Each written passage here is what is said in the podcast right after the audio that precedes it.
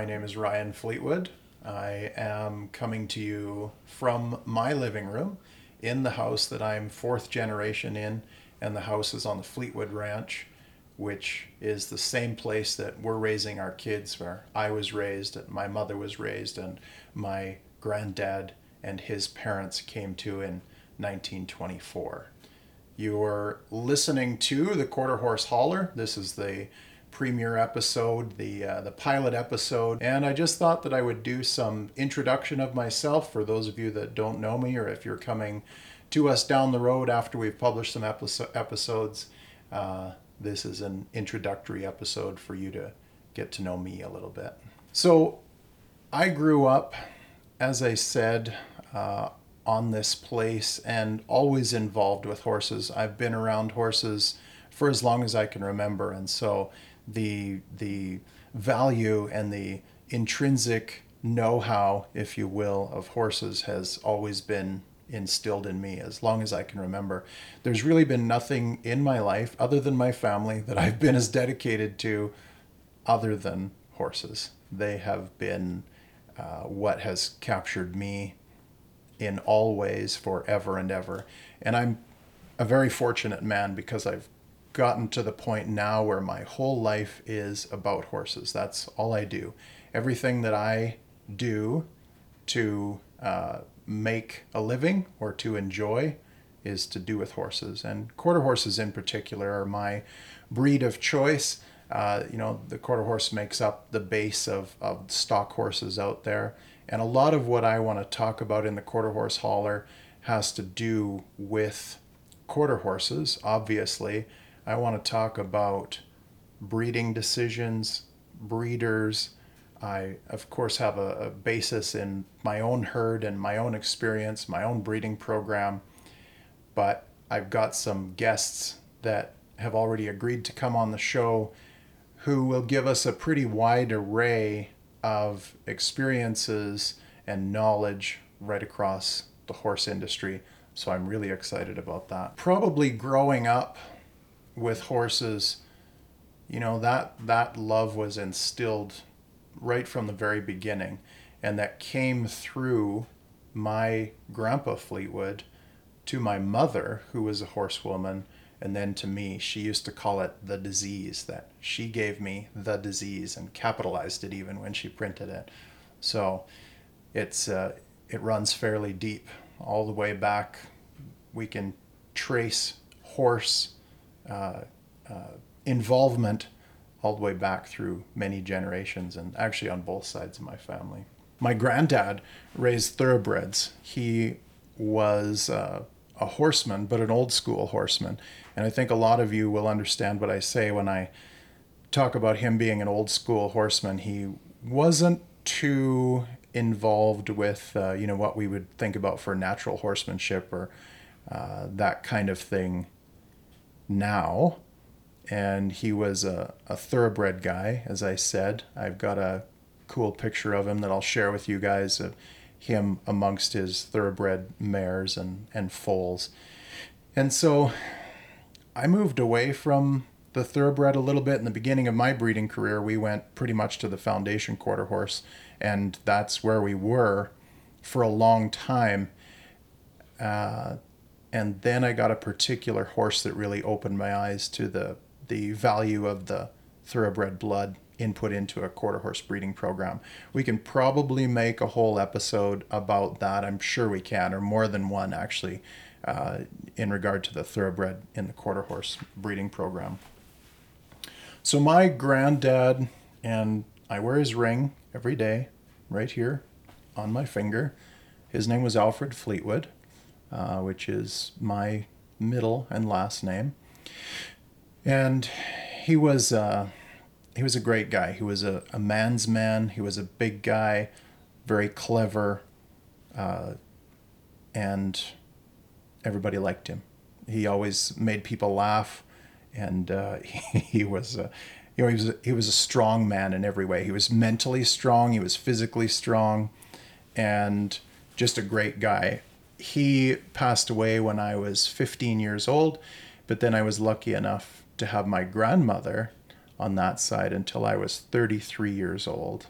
So she was a she was a great person and, and a great force in my life too, though she never would have been she never would have been considered a force because she was that kind little old lady that everybody loved, but she was a friend and, and a mentor and a confidant to me. And then, of course, we come to my mother, uh, whom anybody who knows me will know that I give her a lot of credit for what and where and who I am.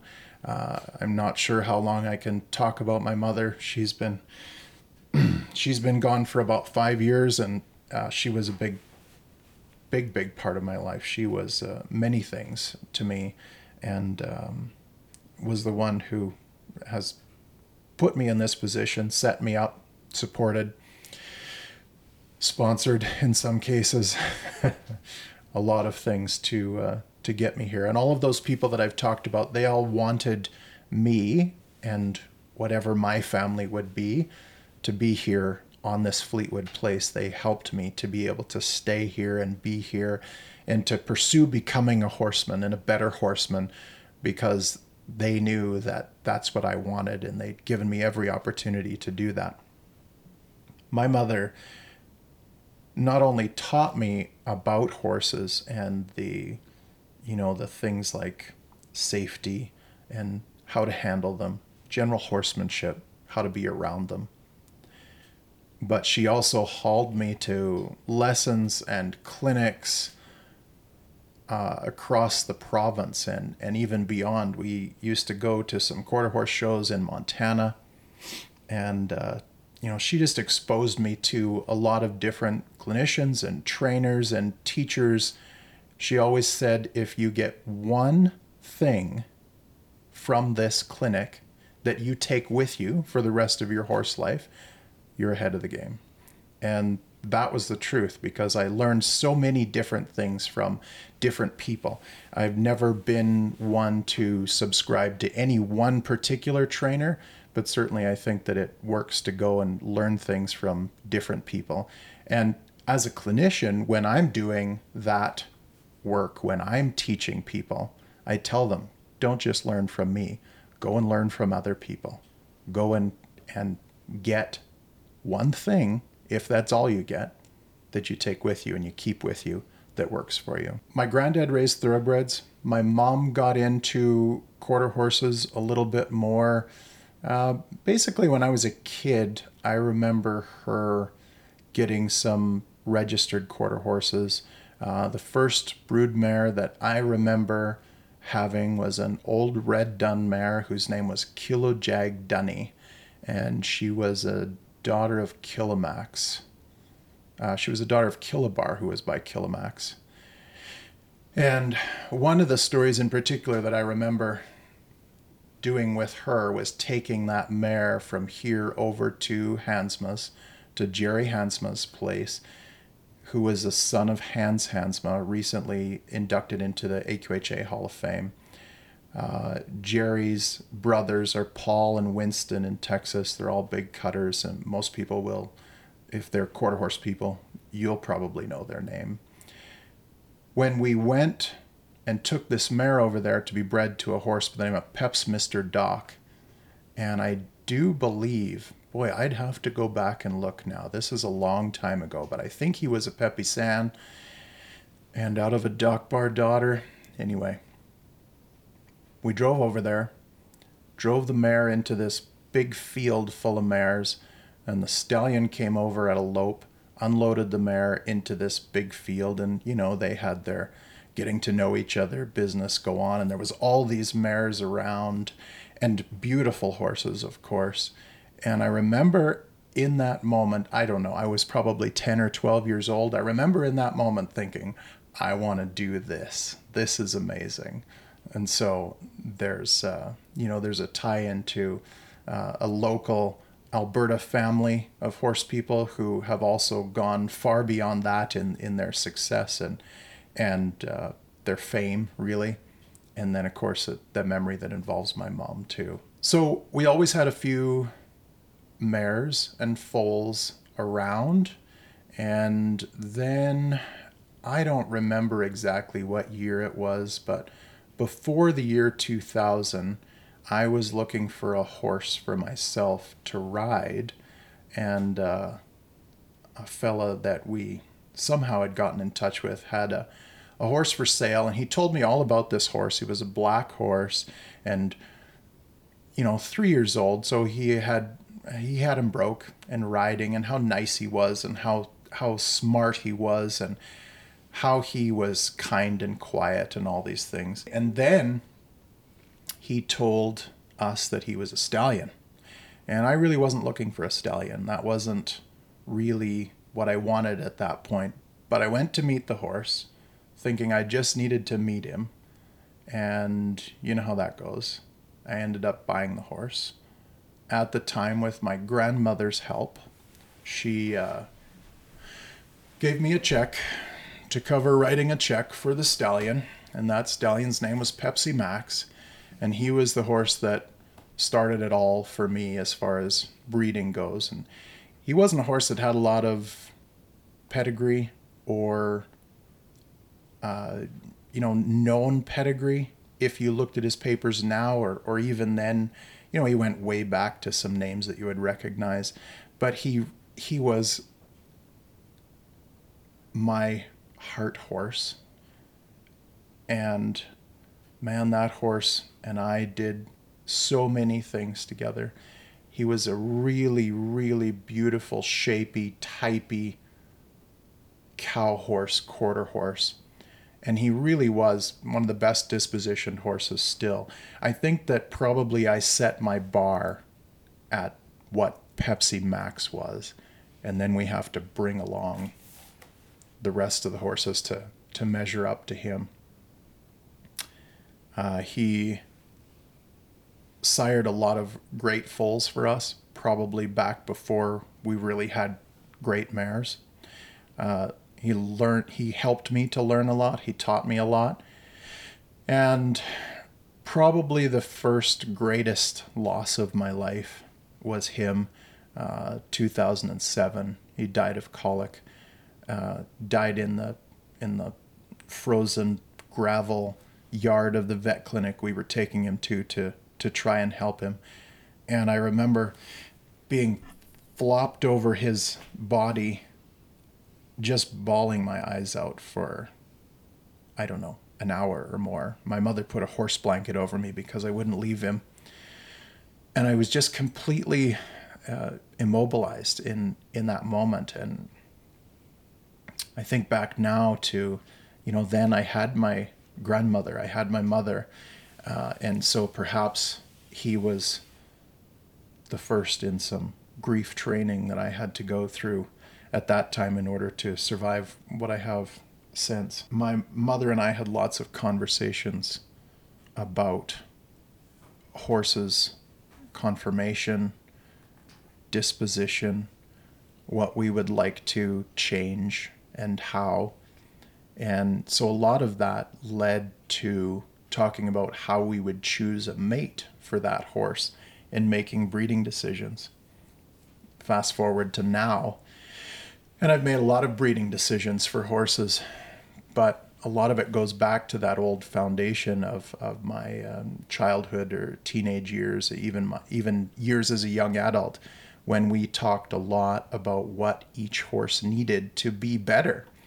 And that's one of the things that I want to talk about in the quarter horse holler is the way that breeding decisions are made now in a lot of cases almost entirely on empirical evidence uh, evidence that you can see uh, i.e earnings and there's very little at least in my opinion consideration given to all of the other things that we need to consider, such as the common characteristics of each horse and their ancestors, and just looking at them objectively and knowing what it is that they could do or have or be better at, and choosing the right mates for them.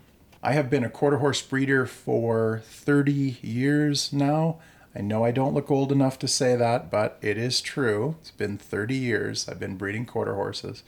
I am an AQHA professional horseman and more recently, an AQHA director. The AQHA is, of course, the American Quarter Horse Association. I also have been a director on the Canadian Quarter Horse Association.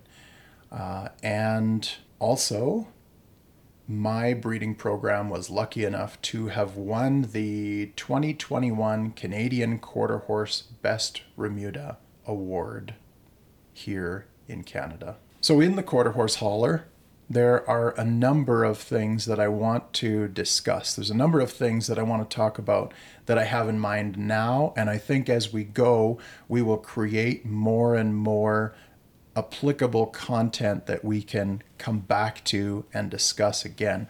One of the guests that I'm excited to tell you about has agreed to come on is a, a renowned retired Canadian veterinarian and equine veterinarian Dr. Wayne Burwash.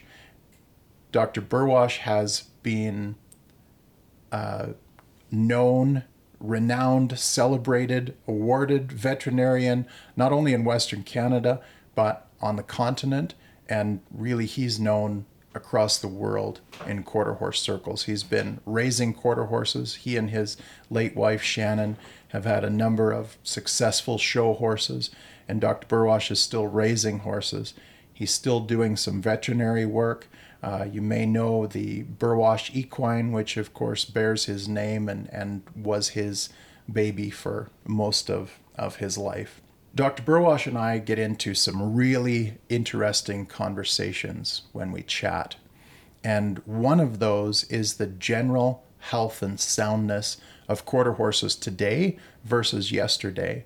And I know that it's his opinion that quarter horses today are not nearly as sound due to breeding practices as they were in the old days. Now, I think that that he would agree with that as being his opinion, but we're going to let that come uh, to you from him when we get him here on the show. But that's one of the guys we're really looking forward to having. Another guy that we're going to have on the show is Ron Anderson. Ron Anderson is uh, is the voice when you're listening to a horse competition of most any kind or a horse sale, uh, auction sales. Ron Anderson's name is synonymous with all of those. So we're looking forward to a conversation with Ron and his take on the quarter horse industry today in Canada and beyond. Boy, we've got some great people from the AQHA itself, people on the staff side, uh, including the executive vice president, Karl Stressman, who has agreed to come on the quarter horse holler and have a conversation with us. So we've got all sorts of people trainers, breeders, veterinarians, owners who are committed to having conversation with me, and we'll bring that to you in turn we're really looking forward to this show. I think that in introducing myself, I have to talk a little bit about what 30 years of breeding quarter horses has brought me. And that is to the opinion that most quarter horses today are bred based on decisions made through earnings or pedigree, or both. Neither one of which is a bad thing, but if they are the first and foremost thing in making breeding decisions, then, in my opinion, they become less positive. I think that we have to get back to a time where we look at the disposition first, conformation second, and soundness or longevity has to come right up close in there also. We've got to look at horses objectively and judge what they need and find that in a mate. That's one of the major things that I want to discuss with people as we move forward through the episodes of the Quarter Horse Holler. I think that it wouldn't be complete to introduce myself to you without telling you a few things about some of the stallions I've had. And that's not to leave the mares out, but we can always come back to the mares because there have been so many really great mares. And when I look at the list of stallions, there have been quite a few of them too, but they're easier to single out and talk about, of course, because there's less of them and because they sire multiple foals per year. So you know, it's easier to make a judgment on on stallions than it is on mares. Pepsi Max, who I've talked about before, was the first stallion that I ever had who was my own. And he was probably a, a sent to me by the good Lord above. He saw me through so many stages in my in my life. I was a fairly young teen when I got him, and uh, I had him for a decade or so.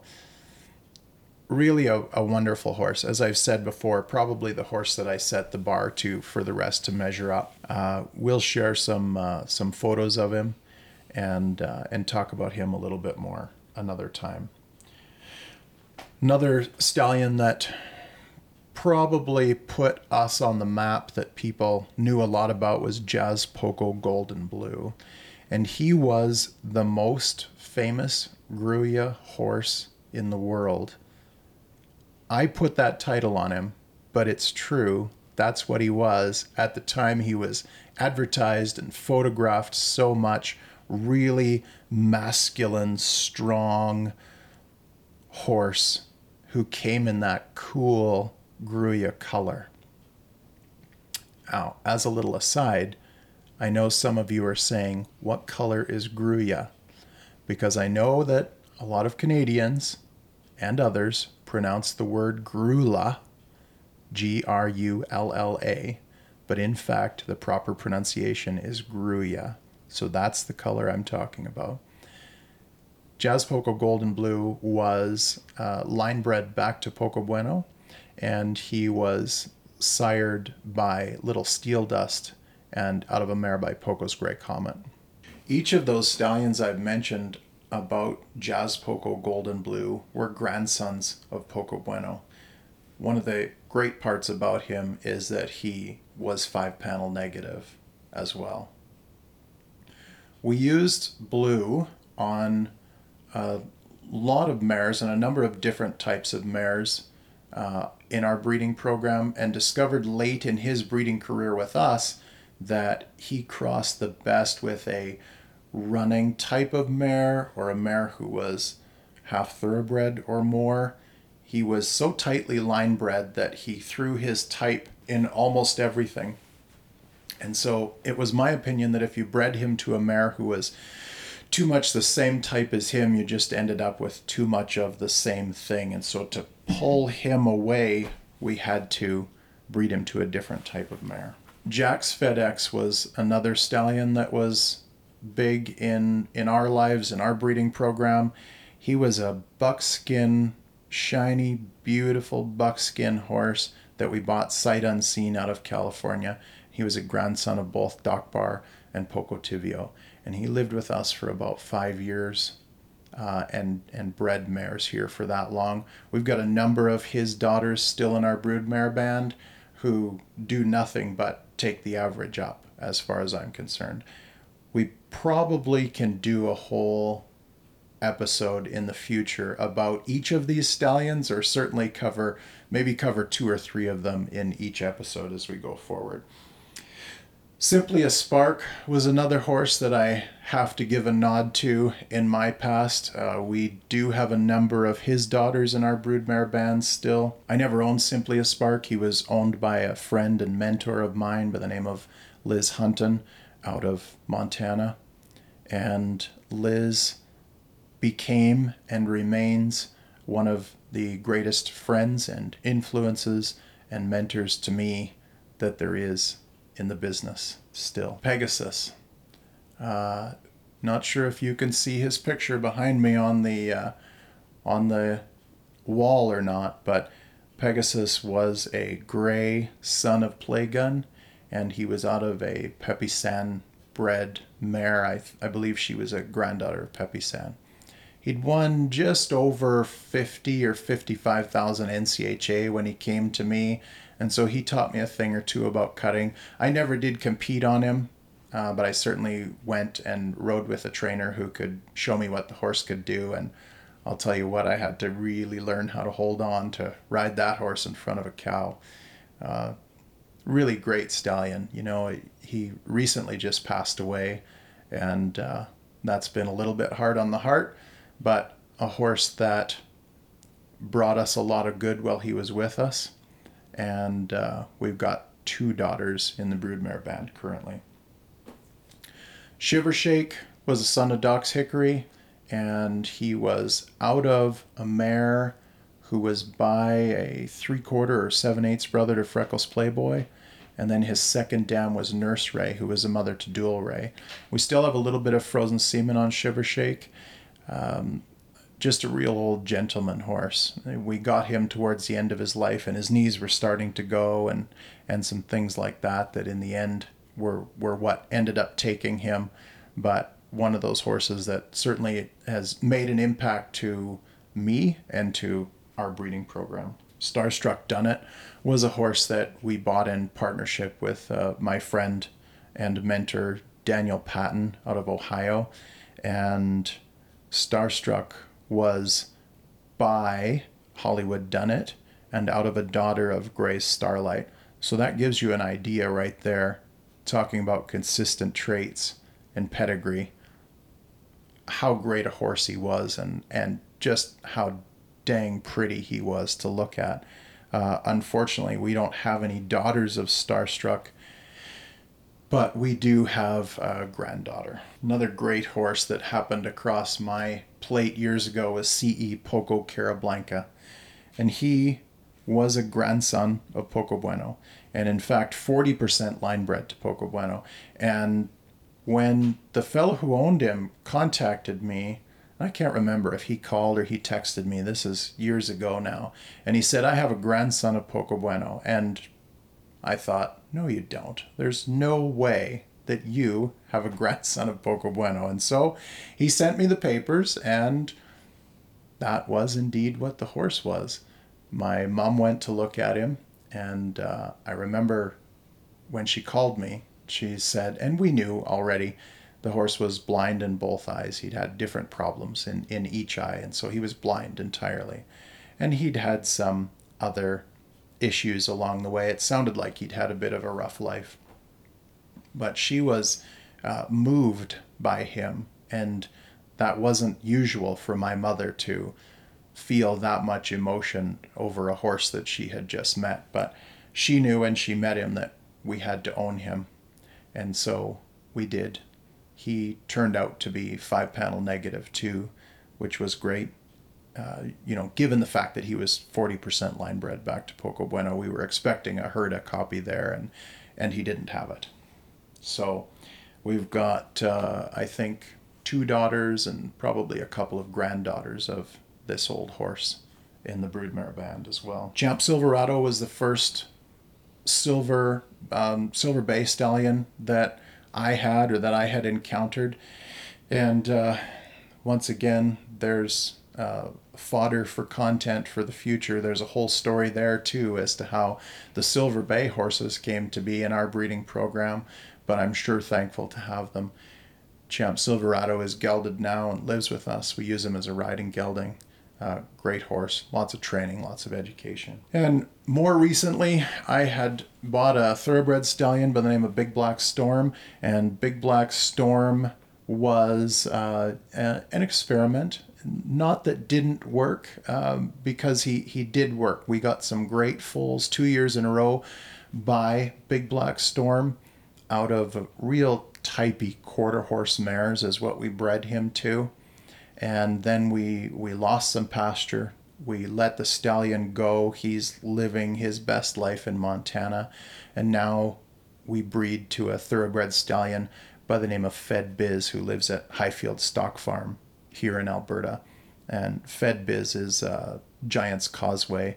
He's a winner of I think seven hundred thousand dollars or something like that on the on the track, and and uh, absolute you know, darn near perfect specimen, no matter what his breed is. You can certainly see that he's a thoroughbred. And as a quarter horse guy, obviously that's my preference, but we can breed the thoroughbred in. And this is a good one to breed in because he brings all sorts of traits that are necessary as far as I'm concerned in the quarter horse business. Right now, we stand or own seven or eight quarter horse stallions. Uh, in no particular order, Roland in my Dooley, who's a son of CD Olena and out of a Dual Pep daughter. His maternal grandmother is a full sister to Playgun, so he is a racked and stacked stallion as far as pedigree goes. And he's been here for a number of years. We continue to use him a lot on the kind of big, old fashioned type of mares. He's not a narrow horse, but he's more narrow than the type of mare that I'm talking about. And so he just kind of, you know, brings them down, classes them up, adds maybe some athleticism as far as that ability to get over and around themselves in in the foals. Uh, another old stallion that we have right now is Shiner Leosan, and Shiner Leosan is a son of Simply a Spark, who I talked about earlier. Shiner is 15-2 hands high, big, thick bone, great structure. He's a big framey horse. He's breedy. You know, when I look at this horse, I can see him as a breedy type of animal. And I wouldn't use that word in reference to all stallions, but he just shows it in his frame and his structure. Uh, how much bone he has. You know, there's almost so much bone around the cannon bone that it's so round that it's flat across the the top and the middle, if you know what I mean.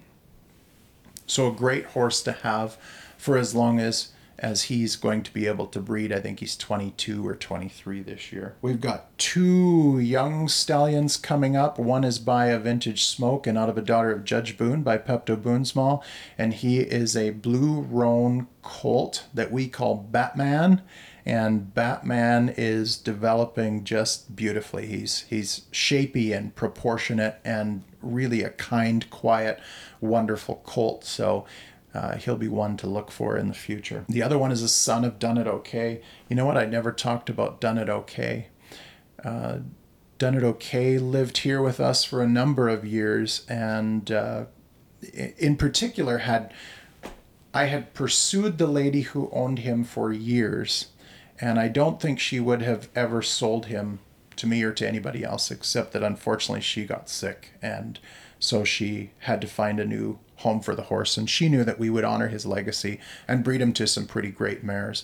And a lot of the reason that I wanted Done It Okay was to breed to blue daughters to jazz pogo golden blue daughters because they could just use a little bit of refinement in the front end through the neck and the head and the face and the shoulders uh, and add a little bit of wither typically. Those kinds of things were necessary for them, and these were all things that Done It Okay brought to the table. So Done It Okay has had been with us for years. Uh, he's gone now. So we also have a son of his who is out of a daughter of Simply a Spark. Now, Simply a Spark, I'll remind you, is a full brother to Shining Spark. And then this colt's mother, back to her, her bottom side is uh, Doc's Hickory. So our young colt is by Done It Okay and out of a daughter of Simply a Spark, and his name is Zorro. And he's just coming to, but he's a, a fun colt, really uh, beautiful, well made. He just looks so much like his daddy the great part is that he is, uh, as all of our stallions are, six panel negative and carries two copies of black, two copies of dun, one agouti, and one cream. And then, last but not least, I want to talk about the Silver Bay horses that we have, or the, the silver dilution horses that we have. Of course, as I said earlier, that started with Champ Silverado, and when we got him, he was a, a mature, coming to be a mature horse, and there was some youngsters that came in that package too. One of them was Silver Assured, who is one of only two homozygous silver quarter horses in the world. Silver Assured uh, currently has frozen semen collected so we can ship to Australia or anywhere in North America. And we've ridden the horse. We continue to ride the horse whenever we want to or need to. You can just go grab him and go do whatever you'd like to do with him. The thing about the silver horses is the super quiet disposition. They really have it, they apply it to every foal that they sire all the time. And it's an amazing thing because they're very user friendly. They're just quiet and easy to get along with in every way. The other silver stallions that we have are Silver Lincoln, who's probably a pretty close to a personal favorite for me. Really shapy horse, round, and I don't mean fat round, I mean the way he travels, round. A very, very cool horse. He's got a great big eye, and he's soft and quiet, really level minded, which is what his eye says he should be. And then I have another young up and coming silver horse whose name is Silver Silas, and he is sired by Silver Assured and out of one of our great mares looking at a Riata. So, in conclusion, for our pilot episode, Quarter Horse Holler, I want to thank you for being here. Thank you for listening. Thank you for being interested. Our intention is to move forward with, as I've said, all sorts of different interviews with people in the horse industry and some of my thoughts and ideas from my time and my lifetime in this business. Bear with us as we move forward.